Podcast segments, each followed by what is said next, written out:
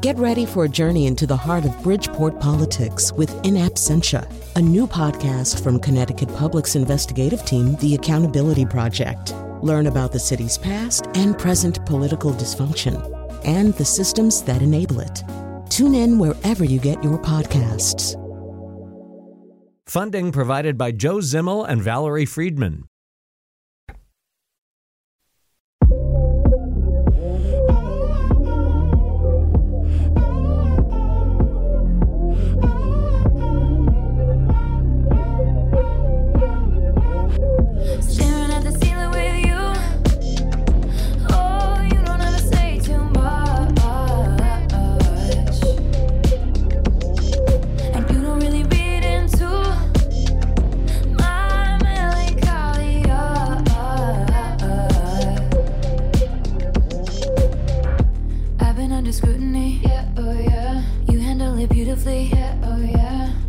This is new to me. Yeah, oh yeah.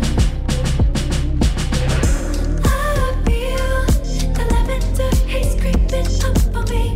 So real. I'm damned if I do give a damn what people say. No deal. That, do I need to tell you? that is the opening cut from the new Taylor Swift album, Midnights, excuse me.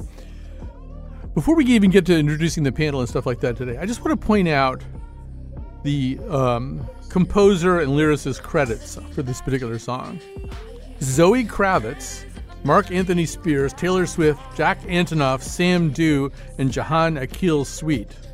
It's a pretty disparate group of people. I don't even know some of them are, but uh, in any case, uh, this is the new Taylor Swift album. The reason that we would even be mentioning this, besides the fact that we feel some perverse, twisted need to mention this, is that uh, Taylor Swift broke a record uh, by, in fact, occupying all 10 of the top 10 spots on the Billboard charts with this album.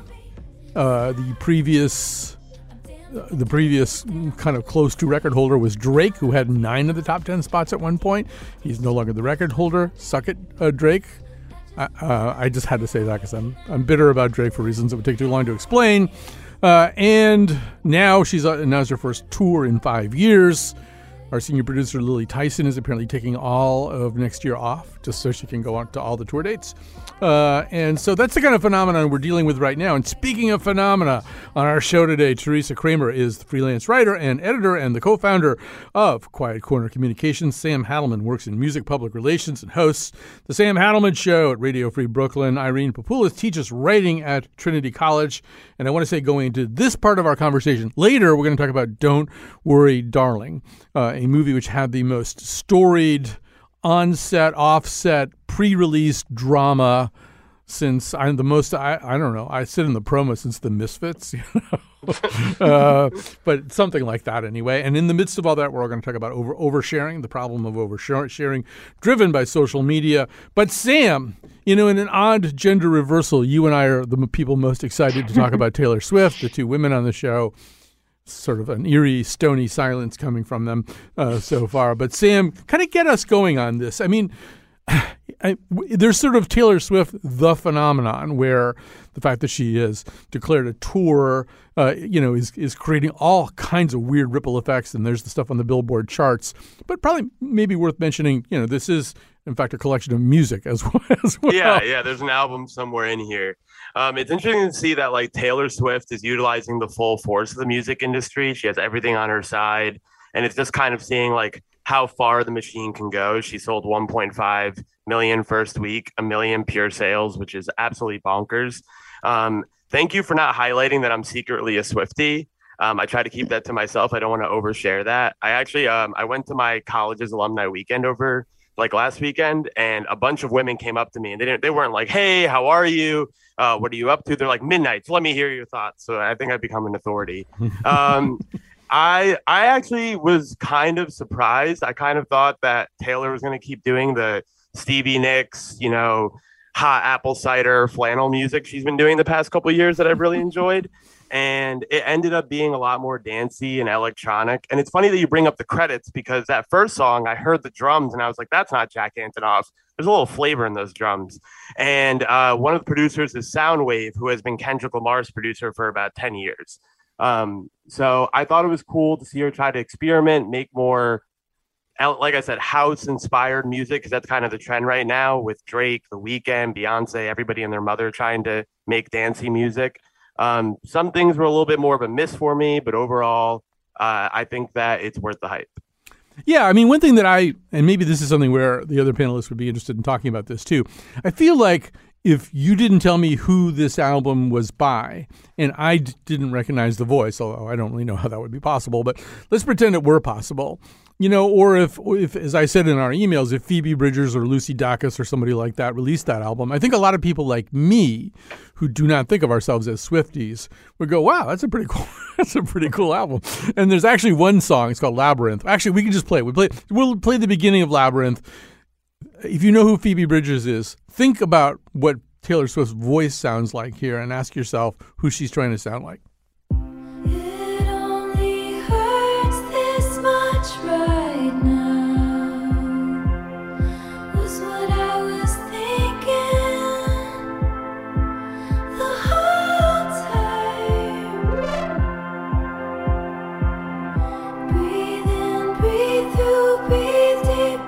Okay, now I'm getting worried. Maybe that actually is Phoebe Bridgers. Maybe she's like a, featured on the track, and I don't even know that. It sounds so much like her. But you know, I mean, Teresa, there is a way in which, like, I don't really see myself as somebody who would spend all day listening to a Taylor Swift album. Although I really probably could just listen to. I mean, I listened to this like four, four or five times. I mean, the whole album, like maybe four times today. Um, you know, it's like there's how we see each other and how we see ourselves, and then what we actually like. And sometimes our prejudices don't even really fit that much with our tastes. That's interesting. Um, I, I was thinking about that a little bit because, as Sam put it, there was a Stevie Nicks cider flannel phase that she went through that I feel like could probably get me into being a Swifty. That That's your lifestyle. more- that just Yeah, that is- that I that, mean, that literally- plus dogs is your lifestyle. Yes, I, I think my Twitter profile actually says that my um my style is my personal like fashion style is uh Stevie Nicks on a hike. So um that I could really get into, I think maybe I'll I'll go back and revisit that after this after this but like trying to I you know, we're talking about this so I did bring up the album, listen to a few songs before we started and like one house dance music is not for me. Taylor Swift's voice kind of isn't for me. I like something a little bit more gravelly uh, with a little bit more heft to it and that kind of light ethereal voice that she has doesn't really do it for me. This to me sort of sounds like something I would play like instead of classical music or something in the background to just like to not distract me too much while I was um, trying to get something done. But like you know, I'm the worst possible millennial woman you could have asked to be on the show. I have no particular feelings one way or the other about Taylor Swift. Well, maybe that makes you the best possible millennial woman. Maybe, maybe. Um, but I will say that uh, before we get to Irene, one thing I circulated was there, uh, there are a couple of different stories out right now, but uh, one in Rolling Stone in particular, about Taylor Swift announcing her tour and freaking out a generation of millennial and Gen Z women who have weddings planned and who feel like they almost can't have their, that they might not even want to go to their own wedding if it's on the same date as a Taylor Swift, uh, you know, concert somewhere near them. And they're pretty sure nobody else will go to their wedding either, or it'll just be guys or something, which is a weird wedding. I, I also freaked out if that's a if that's anything to note. You freaked out? Yeah, I mean the lineup's crazy. Yeah. I I would fully. But you're not spend like it- you're not getting married or anything, right? No, no, no, no wedding conflicts. It's a real conflict with me sitting on my couch. Um, but yeah, I also freaked out. So, I, Irene, I don't know. I, I don't know where to go with you on this exactly, Yeah. but uh, Okay. which is Yeah, unusual. I so can- just go wherever yeah, you I can go somewhere. Yeah. I mean, it makes me think about, ta- you know, I think it's so interesting the whole difference between what you actually like and what you feel that your image would lead you to have to like or dislike. And so I think once you have, you know, like the people who are comfortable liking Taylor Swift are one kind of people. And then they're, and then I was thinking, like, do I, like, part of my image that I like to have is that I'll listen to anything, I'll like anything, no matter what it, whether it fits my demographic or expectations or not. So I can like it. I can, I just listened to the album for the first time today and I really liked it. So, um, but I but I don't know. I think you know is that why you know you can't you you know you can't have your wedding because everybody likes her and you have to get caught up in that tsunami, or is it because you really like her and you really want to go? Maybe Mm-hmm. it's the second one. Maybe there is something about her that's just so universally appealing. But I think there's other people that are probably you know very appealing potentially but I, I think it's interesting how everybody wants to everybody has to jump on the same ba- bandwagon Well, I, I want to. I don't know if it's the same band. First of all, let me just say that our senior producer Lily Tyson, if, if this had happened this year instead of next year, she probably would have skipped her own wedding, and poor Zane would have been just standing there going, "I don't know." She was. She said she was coming, and then she just texted me something about a Taylor Swift concert. I guess she's not here, but you know, I mean, and I don't know that it's a bandwagon so much as. Yeah, I mean, Teresa, just to circle back to you for a second, you know, yes, you are like, you know, one of the very rare millennial women, you know, who, who who doesn't resonate here. But there's there's I don't know if that it's a bandwagon so much, uh, much as she's really good and somehow or other she has become the voice of, of at least a certain segment of maybe kind of two overlapping generations. Not so much a bandwagon, but maybe this is just who you listen to. I, I think I think I agree with that because there are some really sort of unsurprised, very surprising people like podcasters I listen to who are like men who are my age who really and I'm a millennial, but I'm a 41 year old millennial. So I'm also like an exennial, like depending on who you ask, I may be Gen X, it, who knows? But anyway, so um but I think Taylor Swift has she reinvents herself so much that like as we were kind of talking about before, somewhere in there there's going to be an album for you, right? Like one of them is going to resonate with you. Hmm. She creates so much stuff and it's so different whether you were like in the early country days Taylor fan or you want dance music or straight pop music or something a little more folky. She's created something for you. And so she brings together in an almost Dolly Parton like way this huge swath of people. That's a really interesting analogy, uh, the, the, I- the Dolly Parton thing. That's really good. I mean, I think Dolly would love, I am sure Dolly does love Taylor. Somewhere Dolly is out there like trying to pass on the baton. I mean, and, and- and- and Sam, Therese, thing, can I just ask Teresa Yes, a quick question? please Yeah. do, please do do. you do you, it sounds like you've paid a lot of attention to Taylor even with not liking her. Is that Oh, true? you can't not. somehow Yeah, is there, you- there's yeah, no, is there a choice? Yeah, there's no choice. Yeah, like I I don't think I Yeah, I think I have enough friends and sort of media friends for lack of a better word people i listen to and engage with through podcasts or whatever on a regular basis who love taylor swift. Like this morning i was talking to rebecca castellani because we work together and you all know her from the nose. She she knows she knows she loves taylor. She probably should be here talking about this. But um so yeah she's inescapable she's inescapable I guarantee you she's been on our show talking about Taylor Swift at Yeah, least yeah. once and maybe more times. She might have been even on the one where Sam feels that he was outed. Although one thing I want to say to you, Sam, about that is that the real outing that day was Gorman Bechard. Gorman Bechard, the crankiest man in Connecticut, a title which he would not dispute, and he loves Taylor Swift. I still haven't gotten over that like a year or two later, that, that Gorman Bechard loves Taylor Swift. I, I just, uh, you know, and Gorman is like more my age or something. Maybe he's a little bit younger. But so, Sam, But maybe you love her too, right, Colin? I no, I don't. I, I like. I really like this album. I'm having an identity problem. I'm having a really cynical identity problem. Like I don't think of myself as somebody who would listen to a Taylor Swift album all day. Uh, but I actually usually when I hear her, like you know, and, and certain songs like you know, "Shake It Off" was undeniably just sort of a, a great Yeah. hit. You know, I mean, what what are you going to do about that? But Sam, and I think maybe that's a good segue into saying one more thing about all this, which is she really is i'm a big believer in craft you know and she her songwriting craft you can't argue against that. There's there's a way in which she makes songwriting sound incredibly easy just some of the tonal choices just some of the ways that she might slide from one musical idea to another or even from a choice from one note to another. Uh, it, it often sounds incredibly easy but it's clearly the work of someone who takes the songwriting craft and then the production of that song very very seriously Oh my god, that was like exactly the thing I was going to bring up. Was the development of her pen on this was just unbelievable. Anti-hero, some of her best songwriting ever. Mm-hmm. She's so quick and witty with the pop structures, never does too much, easily illustrative, always is very honest and transparent. And I think that's really what people gravitate towards is that although she's the biggest pop star on planet Earth, it kind of sounds like I don't know, like a like a fun sleepover, like someone just like telling you all the things that happen in their day and their drama. And she leaves little like nuggets of information about her public life in there. And I think that's really why she's amassed this huge fan base. Also, there's just like a drought of American stars in music today. Like if you think about it, Drake doesn't really care about charting anymore. Um, Young Thug's in prison. Uh, yeah, there's like a million. Like the, if you there's like a really interesting Billboard article about it's take so- A. yeah. Sorry.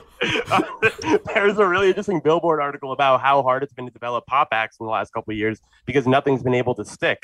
There's this massive opening, and Taylor Swift has just filled it with great music. Yeah, and I think this is a good way. We can segue into the second half of this segment, which is uh, about a, an article that Irene directed us to.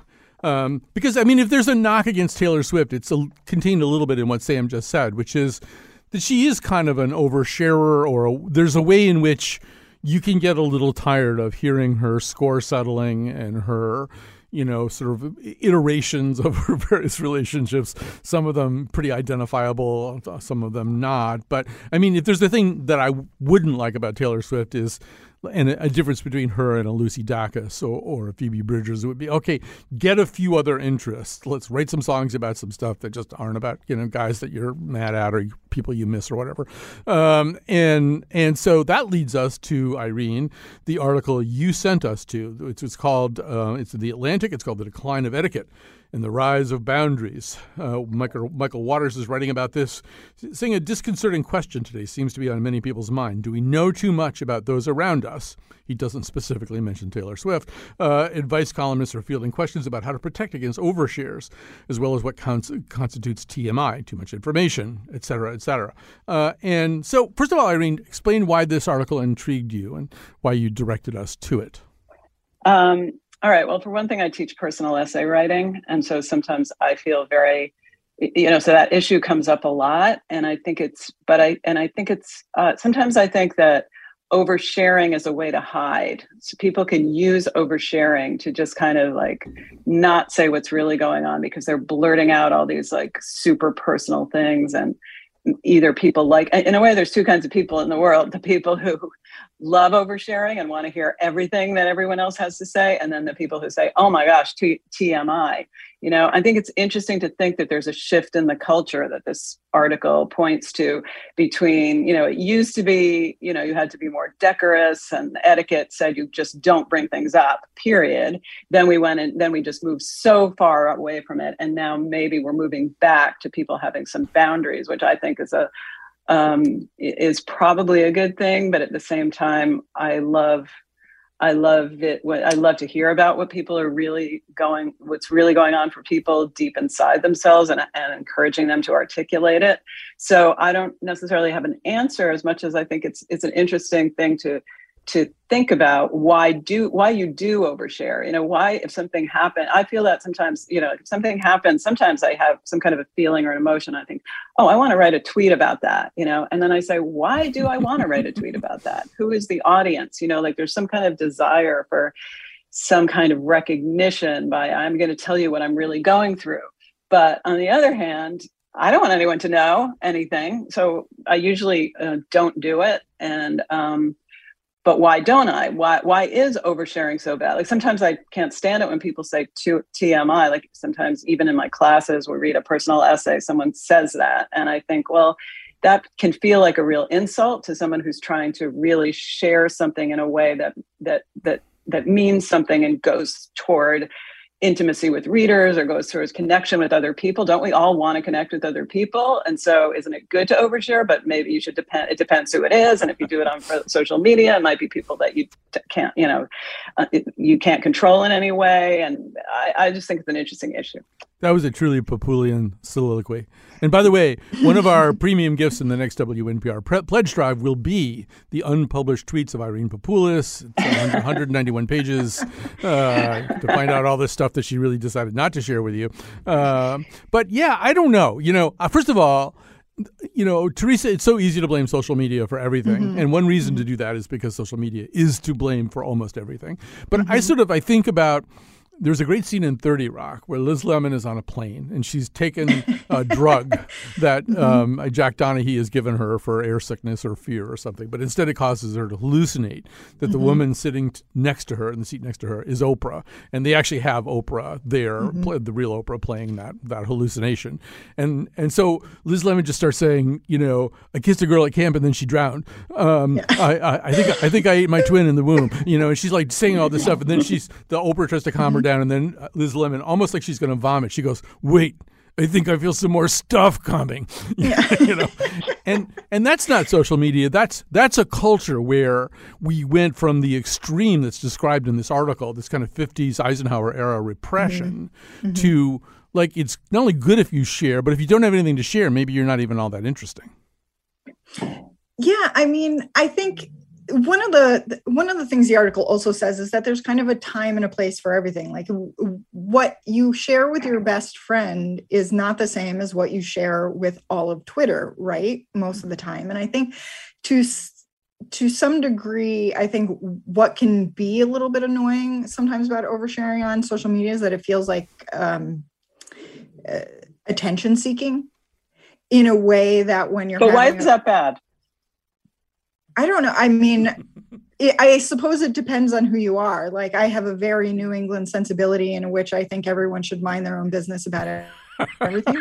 and so, like, for me, I'm kind of like, I, I'm sure there are some people who don't have a support system, but it's like, why, why are you seeking attention from people you've never met, who you never will meet, and who are probably trolls? So that's why I tend to think it's bad on social media. Um, but in you know in the real world i think um we have a much better sense hopefully most of us have a much better sense of you know what you say at work what you don't say at work what you say to someone you just met versus someone um you've known your whole life. It's you know i think we've lost that sense a little bit because we're so used to speaking to the void. And you know we you you mentioned earlier colin that my whole thing is basically um you know stevie nicks plus dogs which is like if you went to any one of my social media feeds right now it would literally just be pictures of my dogs. Like i share stuff all the time but none of it's truly personal right? Like and i don't think and I tend to not follow people who want to share personal stuff all the time. I'm like, no, can we just talk about like a true crime podcast and our cats? Because I I, I don't want to know what people I don't know are dealing with right now. There, it's too much. We all have. There's only so much any one of us can take on at any time from the people in our lives, and that's one of the things this article addresses. Right, like when it's okay to say, hey, listen, I can't take on your burden right now, and in a way, social media feels like people putting their burden on you constantly, whether you asked for it or not. But they don't want you. All they want is for you to hear them and say, "Oh, wow." As opposed, to, I don't know if they're necessarily putting their burden on you. Well, don't so I want to hear. I want to hear from Sam. First of all, Mhm. Although I, I don't think of Sam as an oversharer, although I will say I think this is as long as Sam has ever been gone on this show without mentioning one of his parents. Um, so, um, so Sam, I don't know. What's your reaction to the conversation you're hearing here? Uh, I'm a crazy undershare. I don't want anyone to know anything about me ever. Um, which is crazy because I'm addicted to Twitter. But my friends like make fun of me because I like only tweet about music and sports and movies. Like I don't need anyone to know anything about my personal life. What I will bring up is that alumni weekend I was talking about. Everybody was coming up to me and they were like, "Sam, you've you've done really well for yourself with your," uh, and they didn't know what job I did because of how much I undershare. And I was thinking to myself, I'm like, is this healthy? Like, I guess uh, this week this is like a good conversation because I've been thinking personally a lot about what the difference is between boundaries and walls. Mhm. Um, like, have I cocooned myself in a in in comfort, or am I protecting myself from people knowing too much about me and you know the the possible reaction they have to that? I guess not to get too you know deep. I guess this is NPR. Um, but, but, um, yeah, That's I actually think- our, our marketing slogan right now. Is I guess, I guess this is NPR.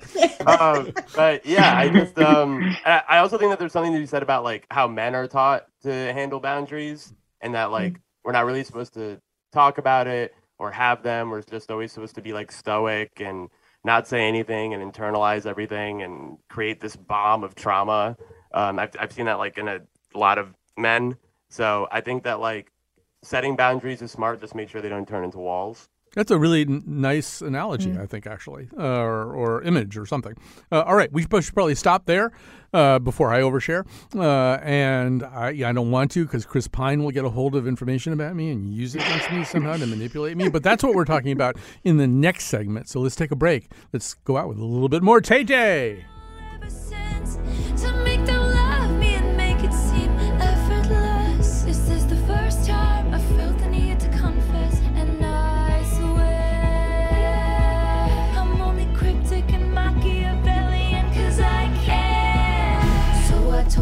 Of it was accidental, and the first night that you saw me, nothing was gonna stop me. I laid the groundwork and then saw a wide smirk on your face. You knew the entire time. You knew that I'm a mastermind. And now you're mine. Support for this podcast comes from Hartford Healthcare. Elevating Health is funded by Hartford Healthcare. Loneliness can be a significant health risk to people of all ages. Dr. Laura Saunders, a psychologist from Hartford Healthcare's Institute of Living, talks about social isolation and why we need to connect in person. loneliness actually is a pretty significant health risk for people that struggle with social isolation. It affects their blood pressure, it affects their immune system, it affects your willingness to get up and get out, and can cause some not just emotional issues, but health problems as well.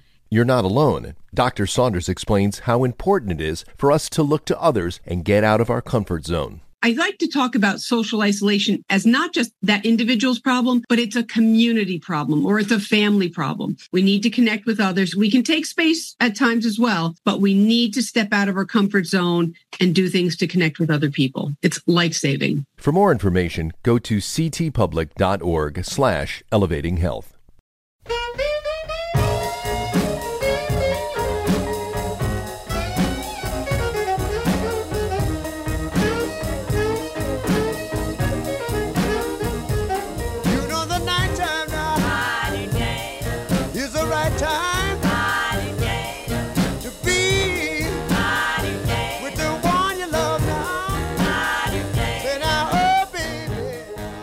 That's Ray Charles singing the opening song of the movie Don't Worry, Darling. Before we go into the movie, I just want to say, because I just I can't let this pass. I, the re- one reason I was laughing when Teresa was talking in the previous segment about the oversharing thing is it brought back a memory of my son, who is the most anti-sharing person probably in the universe. But even when he was in kindergarten, there was this thing where you'd be the student of the week or the student of the month or something. Anyway, when you were, you were supposed to bring all kinds of pictures of your family and your pets and your room, your bedroom at home or something in, and they put it up on the bulletin board so everybody else in the class can kind of get to know you. And my son told the teacher that he's in kindergarten. He said, I'm not doing that. It's none of their business. Uh,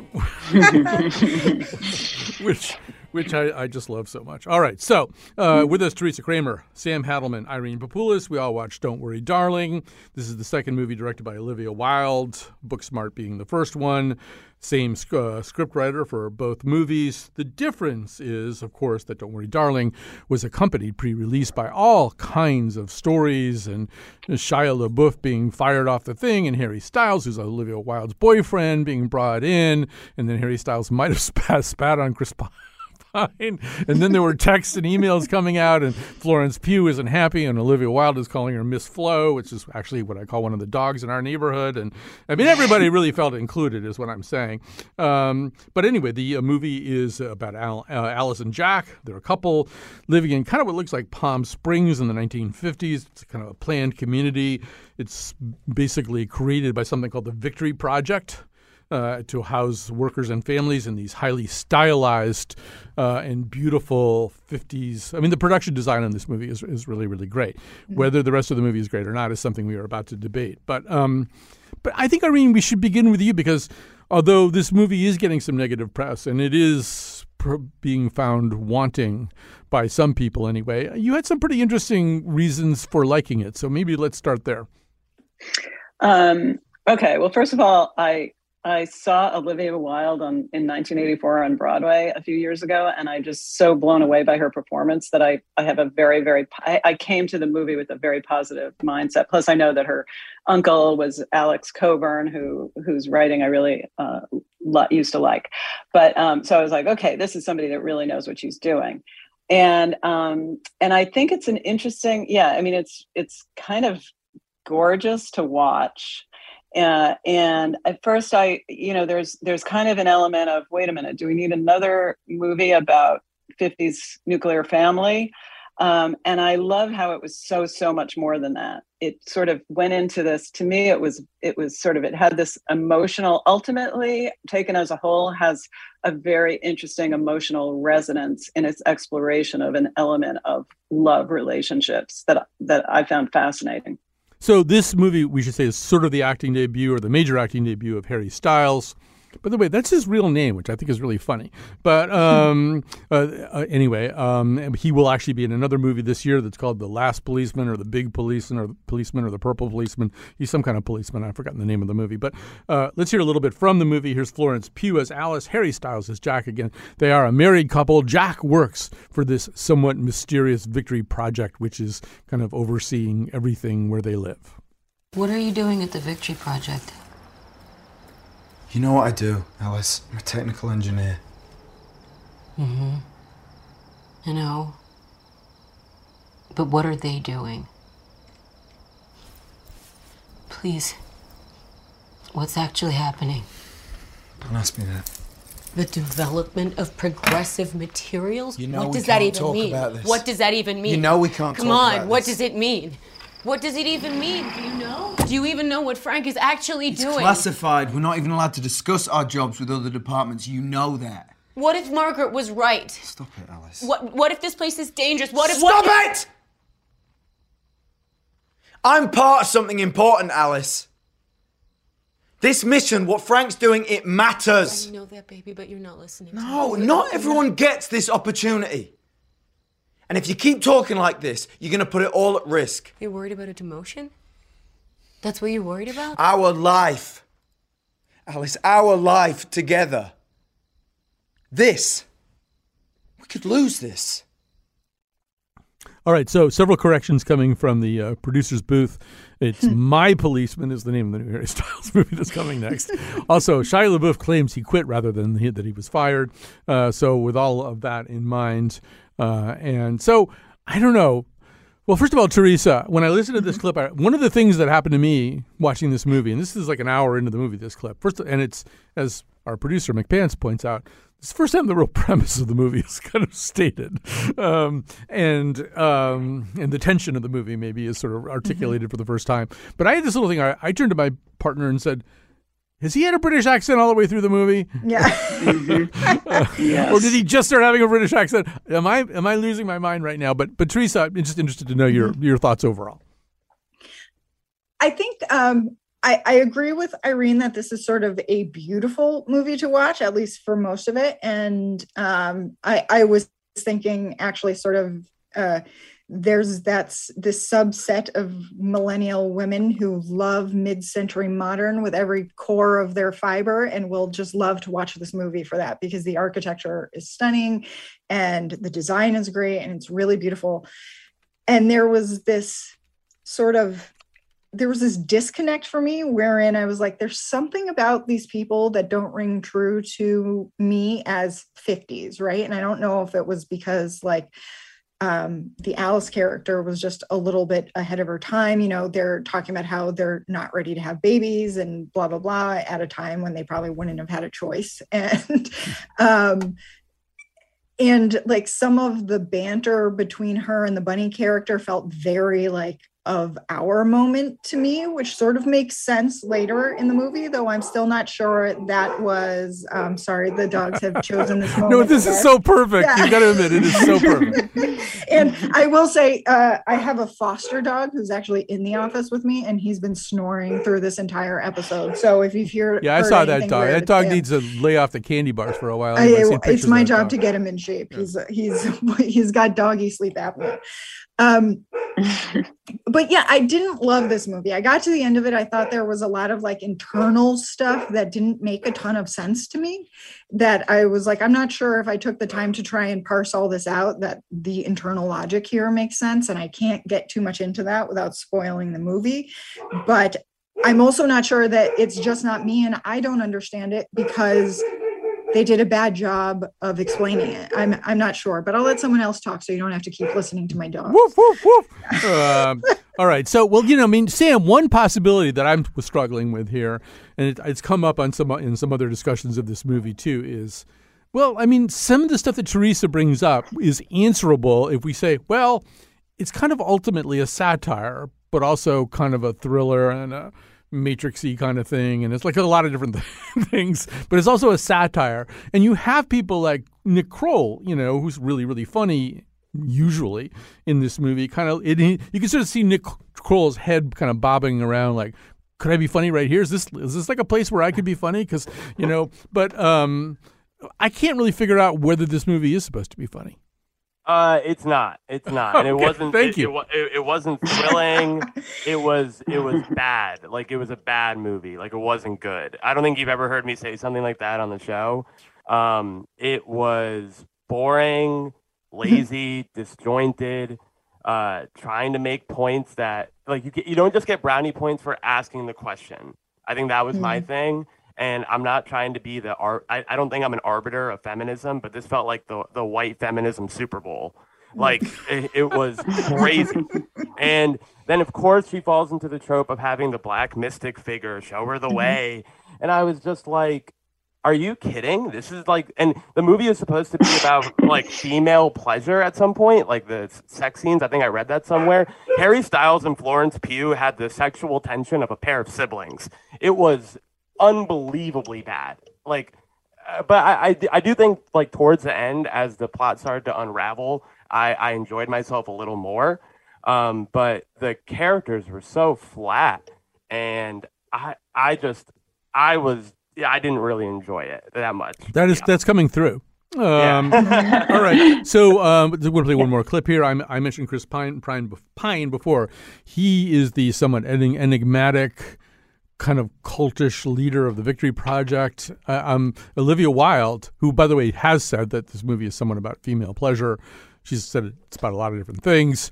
Uh, she's in the movie. I don't know if we pointed that out. She she plays Bunny in the movie, but um, she said the, the Chris Pine character was based on Jordan, Jordan Peterson, which I, I really don't see at all, really. But uh, but anyway, here's Chris Pine as Frank, the enigmatic cultish leader, and Nick Kroll as Dean, one of his minions. Dean, what is the enemy of progress? Chaos. Yes. Oof. Nasty word. Chaos. Merciless foe at chaos. Energy unfocused, innovation hindered, hope strangled, greatness disguised. I see greatness in each one of you. I know exactly who you are. What are we doing? Changing the world. What are we doing? Changing the world. That's right. I look around, I see another reason why I'm here. Once unfamiliar faces, strangers, one and all, now one brave family. All of you wives, we men, we ask a lot. We ask for strength, a shoulder to cry on, food at home, a house cleaned, and discretion above all else. And that, that's very difficult. Right. So it's really more like if Jordan Peterson were captain of the Starship Enterprise, uh, which, by the way, Saturday Night Live run with that idea. Um, but. But you know, Irene, just to sort of get back to something that I think um, both Sam and Teresa kind of um, kind of edged at, there's a way in which this seems to be a little bit about a problem that and maybe I maybe I'm being an un- insensitive man when I say this, but this seems like kind of a '50s problem in a way. You know, it's kind Mm. of like this is a problem about having no choices, and and I'm wondering why you make that movie now. Um, I yeah, I mean, I guess I would answer if I'm going to support the movie. First of all, I don't think it was a satire, but I think it was funny, sort of deliberately funny in some ways without being a satire. I, I would just say, I would just call it that. Why make it now? Because, and that's why I think um, that to me, what it's trying to, and I agree that it's not, I didn't find it to be perfect, but I thought it was very, a very interesting idea in the sense of trying to explore the idea of what it means to, um, you know, like what love is. You know, what, what does it mean to love someone? And what do you really want when you love somebody? And I actually thought it would be would have been more interesting if they didn't just stick with the traditional heterosexual paradigm um, in terms of the roles of the people. But uh, but I think that issue, that question about about uh, love, I don't want to I don't want to give any spoilers, but is is still fresh. I mean, it's still a question. You know, it's still you know it, it still floats around. Um, in in people's relationships. And and so i thought that's why to make it now you know she she she created this whole they created this whole you know 50s world. And if you but it's and that was an issue there but it was a slightly different twist on it. It was a different twist. They were trying to make a twist on that well usual story. Yeah. I i think i think the reason you make this now right is because of this idea of like make america great again because there's an entire group Mm. of men who would love to see this right? This is about this idealized this idealized version of america that never existed and uh, a whole bunch of men who can't please their wives and therefore have to resort to great lengths to uh, have a halfway decent marriage. And it's hard Very to talk about lengths. that yeah it, you, it's hard it's hard to talk about again without spoiling the movie for everybody but i think that's really that's really at the heart of this is because we're at a time when like so there are so many people who would like to roll roll roll the progress we've made back to a time like this and um yeah, Yeah. including jordan peterson like that actually makes sense to me i hadn't Yeah. heard that before but that actually does make a lot of sense to me now that you've said it colin that was uh that was kind of like the silver lining for me was that like i thought that that was the most interesting part is that Mhm. this was a physical embodiment of the rhetoric that Mhm. conservative social media hosts tout like and also if you want to see jordan peterson cry please look up the clip of this like interview he did where he's like yeah, they made a movie about me and they said my fans are incels. Oh, it's so funny. Um, but I thought that she like nailed that. I thought Chris Pine like did as good of a job as he could have with the script. And I thought that like, you know, once Harry Styles, you know, got midway to the end of the movie, like showing how this whole thing got set up, I thought that the th- it, it was sound, it was a sound exploration of patriarchal violence and patriarchal systems. I just didn't understand why the only focus was on this white woman. All right, we have to we have to stop there. I should I do want to say as we stop, I do feel like it's almost un, inarguable that Florence Pugh, and I've seen I think almost everything she's done except Midsommar, uh, but I saw Little Drummer Girl, which nobody saw. Uh, I think you know she's really interesting to watch no matter what she's doing. She can be in a bad movie, and you're like, wow, well, at least I can look at her and watch she, what she's doing. I think she's really That- unusual. yeah, that was me last night. Yeah. Harry, Yeah. Harry, Harry Styles, maybe not so much, but it's his first movie. Give him some time. He was in Dunkirk. He Yeah. was in Dunkirk. That's right. He's in Dunkirk. His first big starring role. All right. We have to stop there. By the way, I think Jordan Peterson almost cried in his one appearance on this show. Um, it's certainly the only thing I've ever done that Reddit has ever been interested in. All right. Let's take a little break. We'll come back. We'll make some recommendations. Life could be a dream if I could take you up in paradise up above.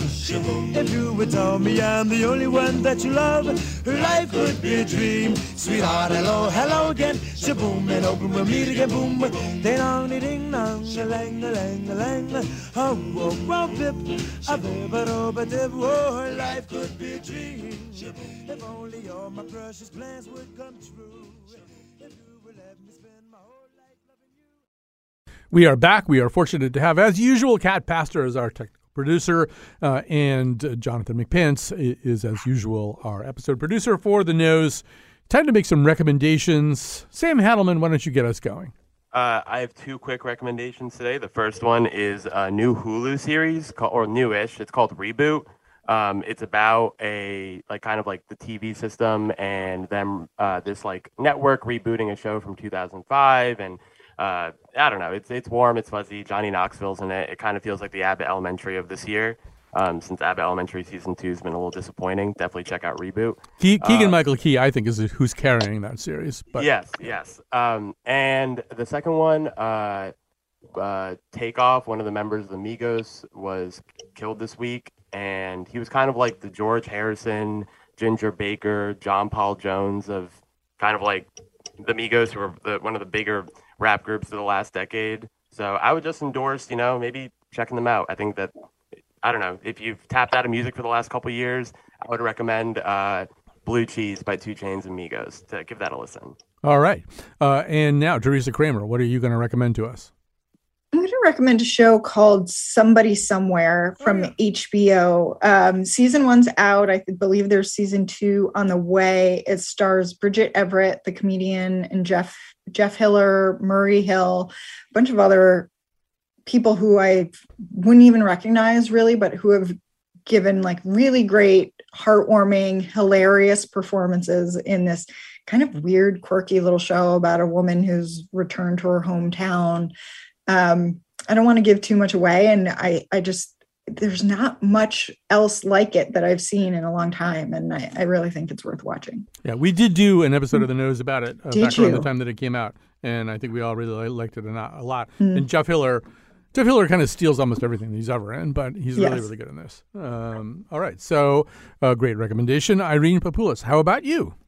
Um, I have actually, Colin, you um, anticipated this because I thought I was the only one who had watched a little drummer girl, um, I, the series, and it's with Florence Pugh, and she has, you know, the same sexy, lush, or different kind of sexy lusciousness that she brings to apparently every role that she's in, um, and it's just a really fun sort of John le Carre story, and it's got her and Alexander Skarsgård. and It's really now it's on HBO, but really worth watching. Oh, did it move to? I, I was looking for it the other day, and it seemed like it was you had to pay for it somewhere, but um, it's good to know. Yeah. All right. So those are everybody's recommendations. Let me just say a couple of quick things. Um, well, I, first, my, my recommendation is a movie called Emily the Criminal. It stars Aubrey Plaza. I think Aubrey Plaza might be, you know, about to become a really big star. People got to know her in Parks and Rec. She's done a lot of other stuff since then. There's a kind of weird, powerful stillness about her a lot of the time. And so this is it's an indie film. It's sort of about small time criminals and people down on their luck. And uh, I, I found it pretty gripping. I mean, the ending is, was a little bit disappointing, but I found it kind of gripping. I'm also going to tell you that we're doing kind of an unusual thing next week and something that is kind of um, cruel to our panelists which is we're doing we're, we I've been, I've been talking about this for a long time that we have to do something not about Taylor Swift but about Taylor Sheridan the creator of Yellowstone and tons of movies and television shows and who really has there is kind of a Taylor Sheridan verse now. So our our poor panelists are trying to watch Yellowstone 1883 Hell or High Water the mayor of whatever it is that uh, that Jeremy Renner is the mayor. I don't know. There's just a lot to to swallow but um, but we're going to try to tackle it, uh, as much of it as we can uh, next week. Uh, it's Rebecca uh, Castellani, formerly mentioned, it's Mayor of Kingstown, Rebecca Castellani, Jim Chapdelaine, Tanisha Dugan. They are very brave, uh, and they're going to try to tackle all this stuff. Uh, so the last thing that I need to say today uh, is that um, it's sort of a strange day here in the studio. This is a studio that I've shared now for quite a few years. Uh, I mean, we're not usually together in the studio, particularly in the era of COVID, with Lucy Nalpathanchil, who's been the host of Where We Live for now many years, and the, today was her last day. So we will miss the particular tone and, and vibe that she brought uh, to Where We Live. We don't know who's going to be taking over, although uh, I think Walter Randolph Smith and uh, Frankie Graziano are going to pinch hit for a while while we figure all this out. So we wanted to say goodbye uh, to Lucy.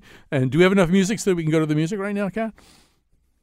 All right, let's go to the music. And bye bye, Lucy.